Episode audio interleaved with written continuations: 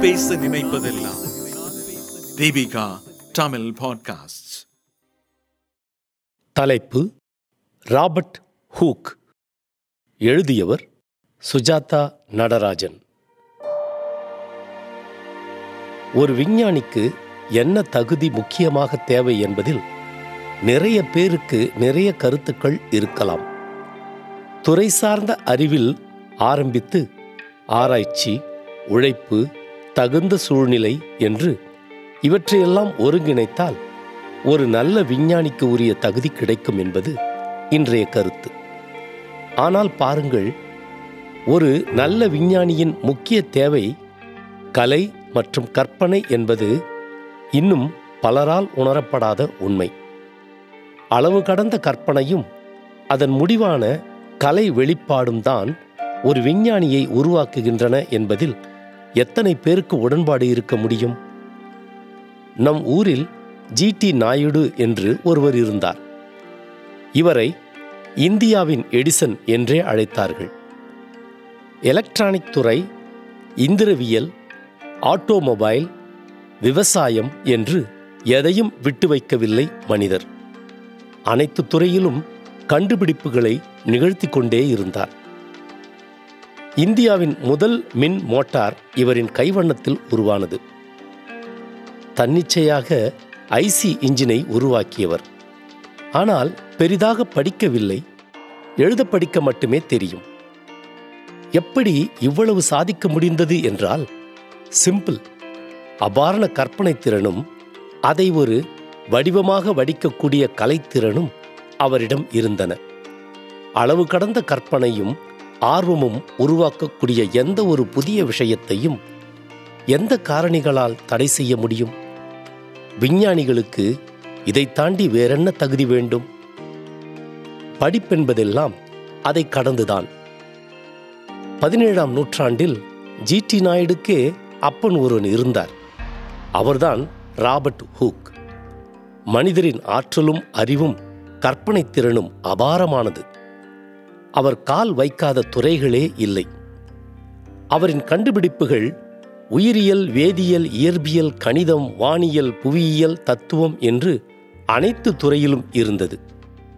இன்றைக்கு நம்முடைய micro பயாலஜியோ quantum இயற்பியலோ இவை அனைத்துக்கும் தொடக்கப்புள்ளி வைத்தது நம் ஹூக் தான்.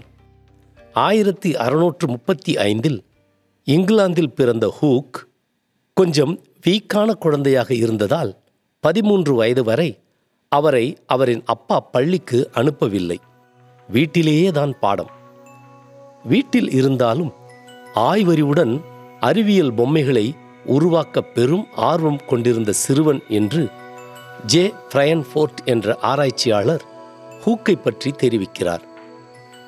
பதிமூன்று வயதில் தந்தை ஹூக்கை விட்டுவிட்டு இறந்துவிட சொற்ப பணமான நாற்பது டாலருடன் ஹூக் லண்டனுக்கு தனியாக வாழ புறப்படுகிறார்.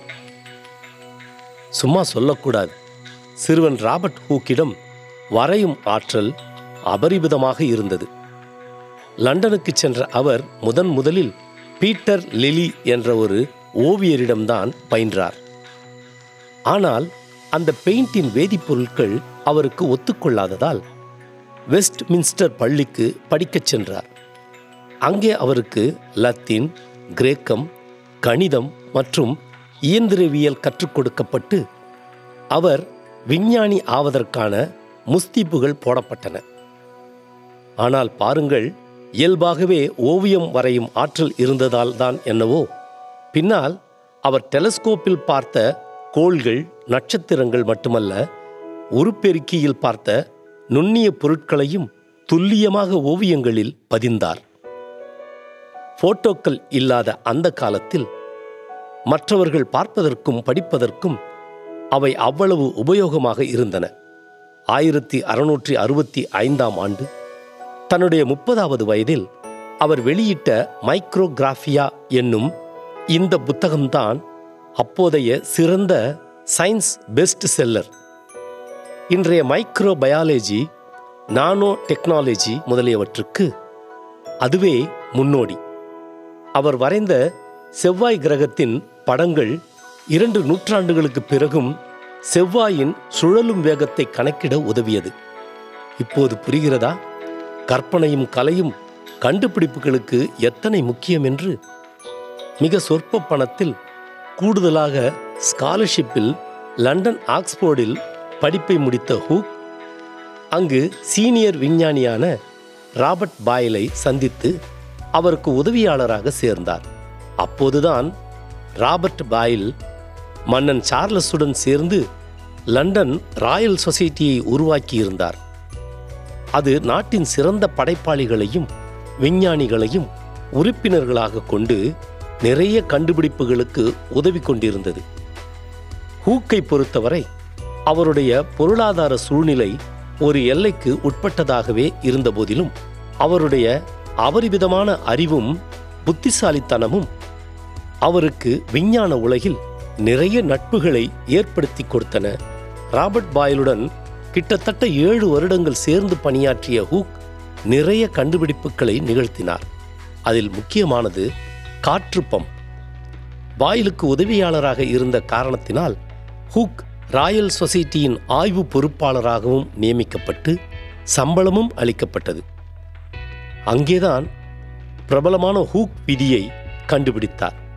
Law of elasticity London Royal சொசைட்டியில் ஆய்வுகளுக்கு பொறுப்பாளராக நியமிக்கப்பட்டிருந்த ஹூக்கின் முக்கிய வேலை என்னவென்றால் அங்கு உறுப்பினர்களாக இருக்கும் விஞ்ஞானிகளின் அறிவியல் ஐடியாக்களை ஆய்வின் மூலம் நிரூபிப்பது அதை மற்றவர்களுக்கு காண்பிப்பது அதில் சில நேரம் ஹூக்கின் ஐடியாக்களும் அடங்கும். ஒவ்வொரு துறையிலும் இருக்கும் வெவ்வேறு விஞ்ஞானிகளின் கருத்துக்களை இதற்காக ஆழ்ந்து படித்ததால்தான் என்னவோ ஹூக்கின் அறிவு அனைத்து தளங்களிலும் விரிவடைந்தது. உயிரியல் மருத்துவம் கால அளவியல் இயற்பியலின் வெவ்வேறு தளங்கள் நுண்ணோக்கியியல் கடற்பயணங்கள் வானவியல் கட்டடக்கலை என அனைத்து துறையிலும் வல்லுனர் ஆகும் அறிவை இந்த வேலை அவருக்கு வழங்கியது. ஹோராலஜி எனப்படும் கால அளவியலில் ஹூக்கின் பங்களிப்பு மிகப்பெரியது ஆயிரத்தி அறுநூற்று ஐம்பத்தி ஏழாம் ஆண்டு கடிகார பெண்டுலத்தின் அசைவை சரியாக நிர்ணயிக்கும் இயந்திர நுட்பத்தை கண்டறிந்து நேரத்தை மிக துல்லியமாக அளந்தார். அதே நேரம் கையில் எடுத்துக்கொண்டு செல்லக்கூடிய கடிகாரங்களுக்கான ஸ்ப்ரிங் பேலன்ஸ் எனப்படும் இயந்திர நுட்பத்தை உருவாக்கினார். அது பாக்கெட் கடிகாரங்களை உருவாக்கியது. கடற்பயணங்களின் போது துல்லியமாக கணிக்கப்படும் நேரம் பூமியின் தீர்க்க ரேகையை கூட கணிக்க உதவும் என்று அறுதியிட்டு சொன்னவர் ஹூக். கிரெகோரியன் டெலஸ்கோப்பை உருவாக்கியதில் முக்கிய பங்கு வகித்த ஹூக் வானியலில் கண்டுபிடித்தவைகள் ஏராளம். புதிதான நட்சத்திரங்களை மட்டுமல்லாமல் வியாழனில் தெரிந்த சிவப்பு புள்ளியை முதன் முதலில் பார்த்து மக்களுக்கு சொல்லியதும் அவரே. செவ்வாய் கிரகத்தை விதவிதமாக வரைந்து வைத்து பிற்காலத்தில் செவ்வாய் கிரகத்தை ஆராய்ந்த பத்தொன்பதாம் நூற்றாண்டு வானவியல் ஆராய்ச்சியாளர்களுக்கு முக்கியமான தரவுகளை சேர்த்தும் கொடுத்தவர் நம் ஹூக். முன்பெல்லாம் நுண்ணோக்கியில் பார்க்கப்படும் கூறுகளை நகர்த்தி கொண்டேதான் பார்க்க முடியும். வெளிச்சம் அவற்றின் மேல் படுவதில் நிறைய தொழில்நுட்ப சிக்கல்கள் இருந்தன. அதற்காக ஹூக் அவரே திறம்பட ஒரு நுண்ணோக்கியை உருவாக்கினார். அதில் திருகுவதன் மூலம் கூறுகளை மையப்படுத்தி பார்க்குமாறு உருவாக்கினார். இப்போது கூறுகளை நகர்த்த தேவையில்லை. மேலும் லென்ஸை விளக்கின் அருகில் வைத்து கூறுகளின் மேல் வெளிச்சம் பட செய்தார். இவர் உருவாக்கிய இந்த அற்புதமான கூட்டு நுண்ணோக்கி நிறைய புதிய விஷயங்களை நுணுக்கமாக ஆராய உதவியது. ஆரம்பத்தில் பூச்சிகளை நுண்ணோக்கிகள் மூலமாக ஆராய்ந்து கொண்டிருந்த ஹூக் இந்த கூட்டு நுண்ணோக்கியை கண்டுபிடித்தவுடன் மிகவும் உற்சாகமடைந்து கல் மண் இலை துணி என்று கையில் என்ன கிடைத்தாலும் அதை மைக்ரோஸ்கோப்பின் அடியில் வைத்து ஆராயத் தொடங்கினார். உறைந்து போன சிறுநீரை கூட ஆராய்ந்ததாக சொல்வார்கள். அப்படி ஒரு முறை கார்க் மரத்தக்கையை பார்த்தபோது நிறைய வெற்று வெளிகளை கண்டார். அவை சின்ன சின்ன அறைகளுக்குள் அடைபட்டிருந்தன. அவைகள் அவருக்கு சிறிய சிறை அறைகள் போல தோற்றமளிக்கவே அவற்றுக்கு செல் என்று பெயர் வைத்தார். அவருக்கு தெரியவில்லை அவைதான் உயிரினங்களின் அடிப்படை கட்டுமான பொருள் என்று. ஆமாம் உயிரியலின் மிக முக்கியமான அடிப்படையான செல்லை கண்டுபிடித்த மேதை நம் ஹூகே ஆவார்.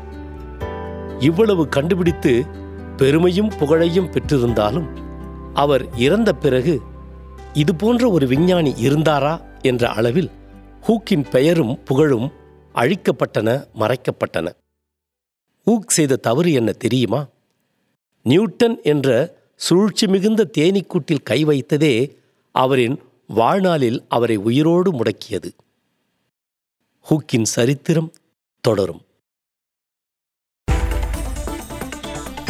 நீங்கள் கேட்ட இந்த வலையொலி அரும்பு மாத இதழ் கட்டுரையிலிருந்து எடுக்கப்பட்டது. வாங்கி படிப்பீர் அரும்பு மாத இதழ்.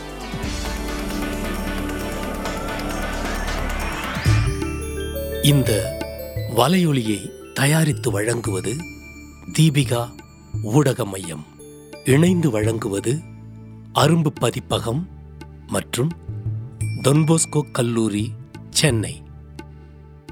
குரல் வடிவம் ஏடி சாண்டோ.